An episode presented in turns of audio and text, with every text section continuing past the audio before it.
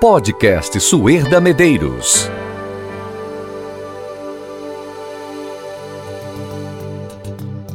Olá, eu sou Suerda Medeiros e produzo conteúdo aqui nesse podcast a partir de Caicó, no Rio Grande do Norte, para todo mundo.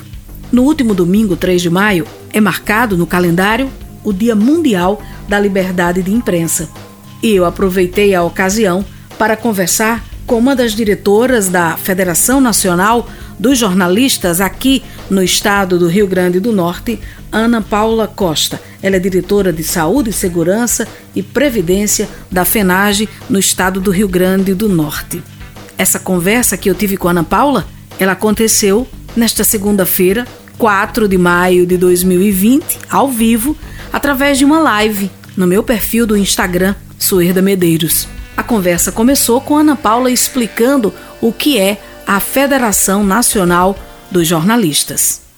A FENAGE é uma federação classista, né? ela reúne jornalistas de todo o país, é, na verdade, reúne sindicatos de jornalistas de todo o país. Né? Aqui no Rio Grande do Norte nós temos um sindicato só, o Sindicato de Jornalistas Profissionais do Rio Grande do Norte, uhum. e a gente defende a categoria né? frente a todos os embates que a gente tem com patrões, né? E, acima de tudo, a nossa bandeira é a ética no trabalho e a defesa da liberdade de imprensa, liberdade de expressão.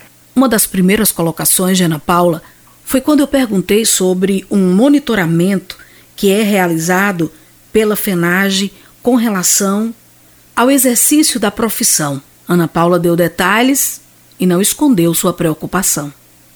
A FENAGE ela apresenta esse relatório é, sobre a violência contra jornalistas né, há alguns anos já. Só que nos chamou a atenção que desde o ano passado essas, essas perseguições elas começaram a ser feitas pela alta cúpula do nosso país, né? Os, os quem deveria dar o exemplo, vamos dizer assim. E, e isso começou a criar um clima muito constrangedor para o exercício da profissão, né? Nesse último ano, no dia 7 de abril, nós comemoramos o Dia Nacional do Jornalista e dedicamos o mês inteiro para falar sobre a atuação do profissional. E, infelizmente, em apenas um mês, nós tivemos quase 40 é, é, agressões a jornalistas somente por parte do, do líder da nação, vamos dizer assim, né? E aí chegamos a maio e, infelizmente, em dias que eram para ser de de comemorações, de luta, mas também de comemorações, que é o Dia do Trabalhador, dia 1 de maio, e o dia 3, né, que foi ontem o Dia da Liberdade de, de Imprensa. Nós tivemos três episódios seguidos de agressões a jornalistas. Né? No Dia do Trabalhador, nós tivemos no ato, nós tivemos também é, no dia 2, no depoimento do ex-ministro lá em Curitiba, agressões a jornalistas, e no dia 3, ontem, é, também novamente agressões a jornalistas lá em Brasília. Infelizmente, a gente vê que isso está agregado a um contexto de polarização muito forte, né? E como as pessoas não aceitam mais ter a sua verdade questionada, né? O jornalista nada mais faz do que reportar a verdade, reportar os acontecimentos e as pessoas entraram em um em um mundo paralelo tão absurdo, né, com, com essas ondas de, de falsas informações que as pessoas chamam de fake news, que acabou tá, é, criando um cenário de inviabilização do, exercício da profissão, o que é terrível, né, porque o que é da democracia sem a, a, a imprensa, né, sem você ter acesso à informação. Então, a gente queria muito desses dias ter podido é, é, comemorar, né?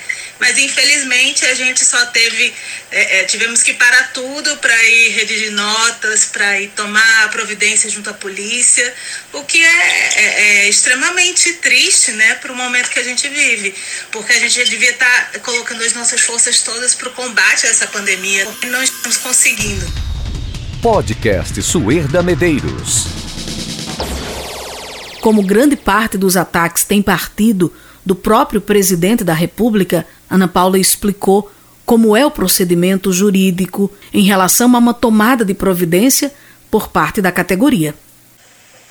É, infelizmente, é, não é fácil responsabilizá-los, né? Juridicamente, por exemplo. a, a federação ela não tem como, como entrar com, com um processo judicial, né? Isso é, isso é uma, uma prerrogativa de confederações.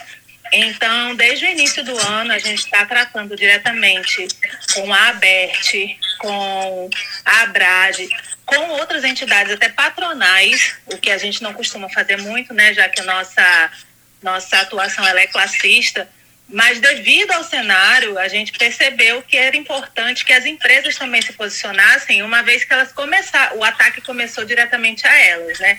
Muitas vezes os trabalhadores, os jornalistas, eles são as vítimas porque estão do lado de fora, porque estão, vamos dizer assim, na linha de frente, né, do, do, do da informação, de ir atrás disso, mas muitas vezes os ataques são direcionados às empresas, né? é, que alguém que não, não concorda com linhas editoriais, enfim. O que acontece é que a gente, infelizmente, sozinho não pode tomar essa atitude. Então, a gente está organizado com essas outras entidades para, de alguma forma, provocar a PGR, que é a única que pode realmente apresentar uma denúncia contra o presidente. É, paralelo a isso, a gente tá, vem fazendo ações políticas, né? Desde janeiro a gente vem denunciando essa quantidade de ataques que a que os jornalistas estão sendo submetidos. Já tentamos, inclusive, é, fazer ações naquela coletiva que ele costuma dar ali na frente do Planalto, mas infelizmente os próprios jornalistas que ficam, eles não querem perder, vamos dizer assim, né, o, a fonte, porque é dali que sai a notícia, né, mais relevante. Então eles também ficam receosos de algum deixar de participar e ser furado pelo concorrente, enfim. Uhum. É, mas a gente, assim, vem trabalhando nesse sentido, né? Na denúncia política e também nessa, nessa proximidade com outras entidades, né? De, de imprensa, para que a gente possa conseguir dar um freio nisso, né? O tipo de violência que é direcionado aos jornalistas tem sofrido mudanças. Eu até citei o exemplo do colega F. Gomes, aqui da cidade de Caicó, que foi assassinado em 2010. E Ana Paula lembrou bem desse momento, mas disse que hoje a violência praticada contra os jornalistas tem outra vertente. Você lembrou agora do F. Gomes? Eu, na época, trabalhava no Diário de Natal com ele, né? Era meu colega de redação. É, e o que a gente percebe é a mudança de, de perfil dos ataques, né?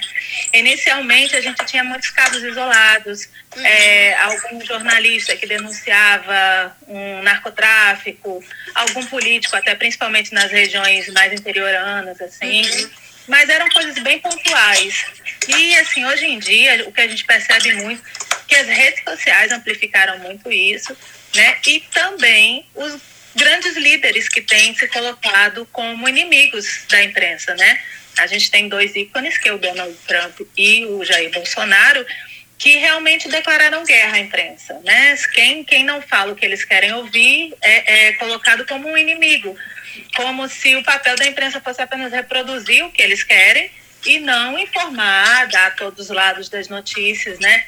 Dentro dessa questão do Covid é muito complicado, porque é fundamental que a gente ouça a ciência, né?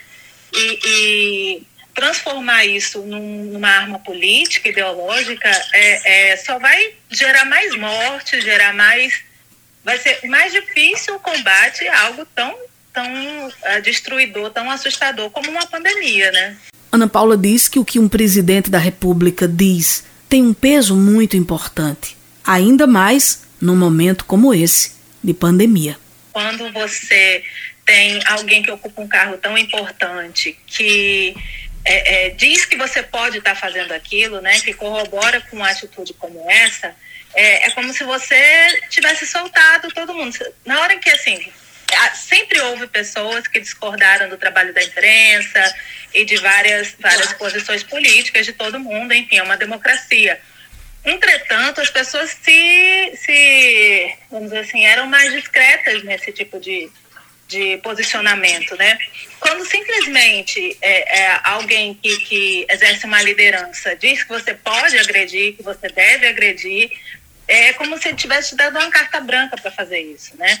É, quando você falou aí da questão de que as fake news elas são muito perigosas, a gente vê, inclusive, pessoas voltando atrás nos seus posicionamentos, né? A gente tem um colega que é bem famoso no norte do país, Siqueira Júnior, que chegou a fazer graça, dizendo que essa história de ficar em casa era uma modinha e tal. E ele mesmo depois foi se posicionar e disse: não subestimem, não é só uma gripezinha. Então, assim, tudo que a gente vem falando desde o início dessa pandemia é muito importante. Às vezes, algumas pessoas precisam passar pela realidade para assumir a realidade dos fatos, né? A gente tem vários outros casos de pessoas que não levaram a quarentena a sério, que agora estão na UTI, e os filhos falando por eles, né? Por favor, não subestimem. Eu agora estou aqui com medo de perder meu pai, um familiar, por causa disso. Então, eu acho assim que nesse momento a gente tem que olhar para o mundo, né? É, com certeza a Disney não está fechada há três meses, perdendo milhões e milhões de dólares por uma briga política interna de um partido A, B ou C, né? São vidas mesmo que estão em risco e é, acho que, que você compartilhar uma fake news é acabar se sujando com algo tão complexo, né? Enquanto a ciência se debruça na tentativa de encontrar uma medicação e o ideal, a vacina contra o Covid-19, nossa entrevistada lembra muito bem qual está sendo o papel da imprensa nesse momento. A informação ela é praticamente um, um, a nossa vacina hoje, né? Enquanto os, os cientistas estão lá estudando, correndo atrás de, de um medicamento, de uma vacina, enfim, a imprensa está sendo esse remédio, esse canal para evitar né, que se alastre, que, que mais pessoas morram.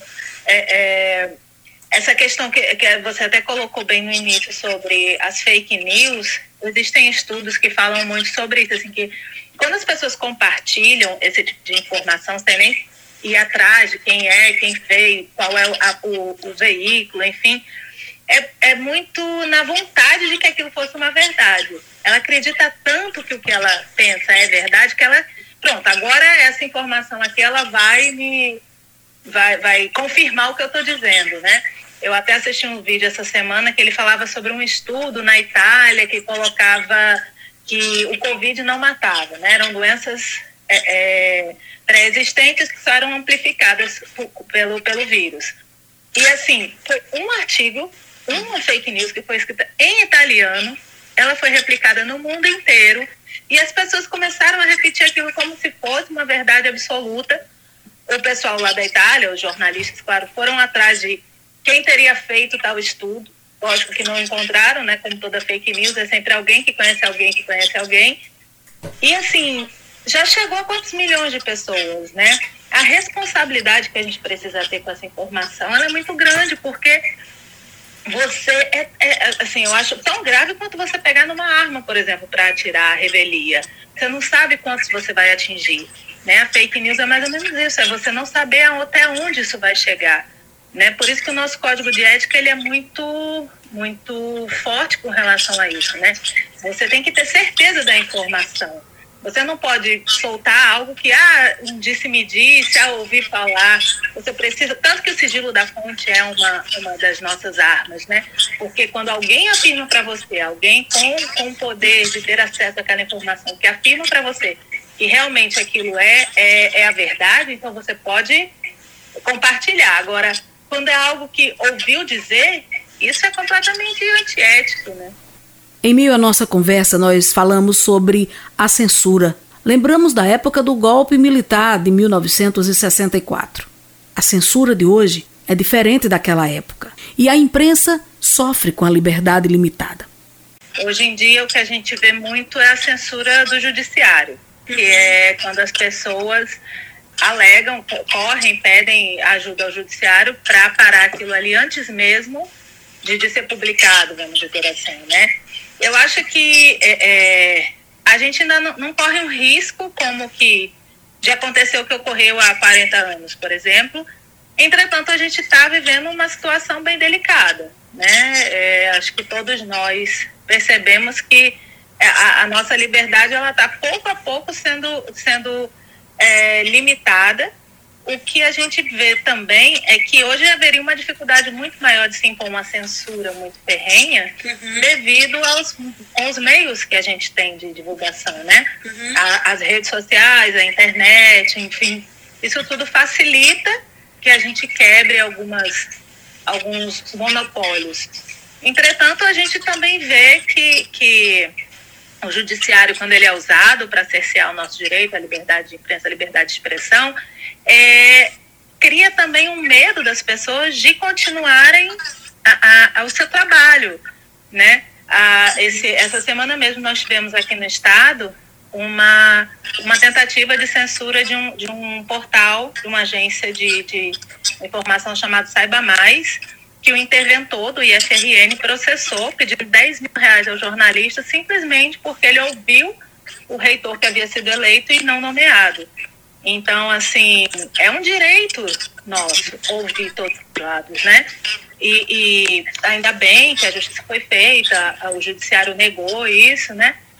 A profissão de jornalista sofreu uma grande perda em 2009. A profissão de jornalista ela sempre foi regulamentada.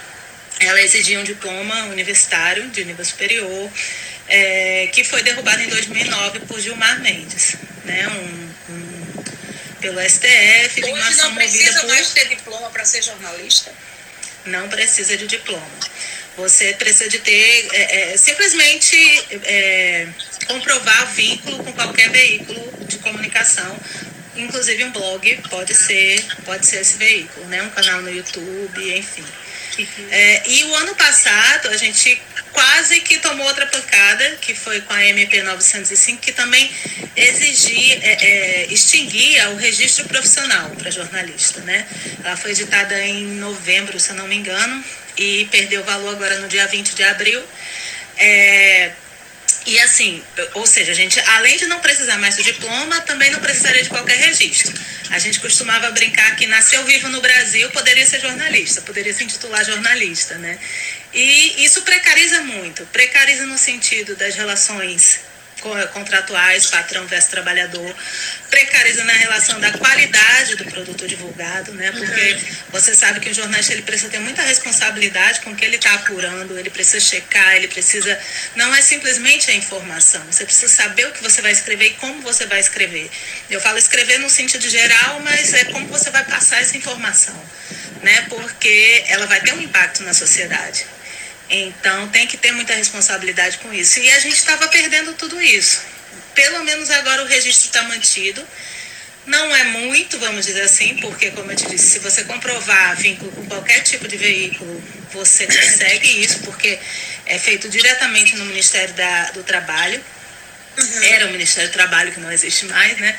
É, não, não há, você não tem que mostrar nada, porque, assim, quando, quando passava pelos sindicatos, a gente pelo menos exigia que a pessoa apresentasse algum trabalho realizado para que fosse avaliado por uma comissão. E junto ao Ministério do Trabalho simplesmente não existe. Basta você solicitar e dizer que tem aquele vínculo, entendeu? Então isso realmente diminuiu a, as formas de você é, eu não diria uh, avaliar, né, mas tornar a coisa uh, melhor, com, com mais qualidade, enfim. Mas é, hoje no Brasil é desse jeito. Você tendo seu registro, pode se intitular jornalista. Sueda, muito obrigada, viu, pelo espaço. É muito importante a gente estar tá sempre ressaltando mesmo a, o papel da imprensa, né? Porque a gente chegou num momento em que muitos estão até com medo de exercer a profissão, né? De tão, tão assustador que é, é esse momento histórico que a gente está vivendo. Verdade. Mas eu acho que a gente tem que permanecer mesmo na luta, vamos em frente. É, eu acho que a luta é coletiva, sempre defende isso. A FEDAD está aí para é, levar essa luta mesmo dos jornalistas do país. E estou à disposição sempre que você precisar, tá certo? Um beijo para todo mundo aí de Caicó também. Obrigada, Ana Paula Costa, diretora de Saúde, Segurança e Previdência da Federação Nacional dos Jornalistas, aqui no estado do Rio Grande do Norte. Registrar que Ana Paula mora no Rio Grande do Norte há mais de 20 anos, cursou faculdade de jornalismo aqui na UFRN e é uma potiguar de coração. E assim a gente encerra mais um podcast. Obrigada e até o nosso próximo episódio. Podcast Suerda Medeiros. O nosso podcast de hoje é em nome da Claro Seridó, em Caicó, UNP, Universidade Potiguar, Dr. Joaquim Santiago, oftalmologista, Restaurante Panificadora Seridó, em Caicó, Sloop Sorvetes, Curai Caicó Home Care, Bela Flor Kids, Moda Infanto Juvenil, Laboratório Exato Caicó, Alcodona Santa, Ótica A Graciosa Caicó e Isenta Prime.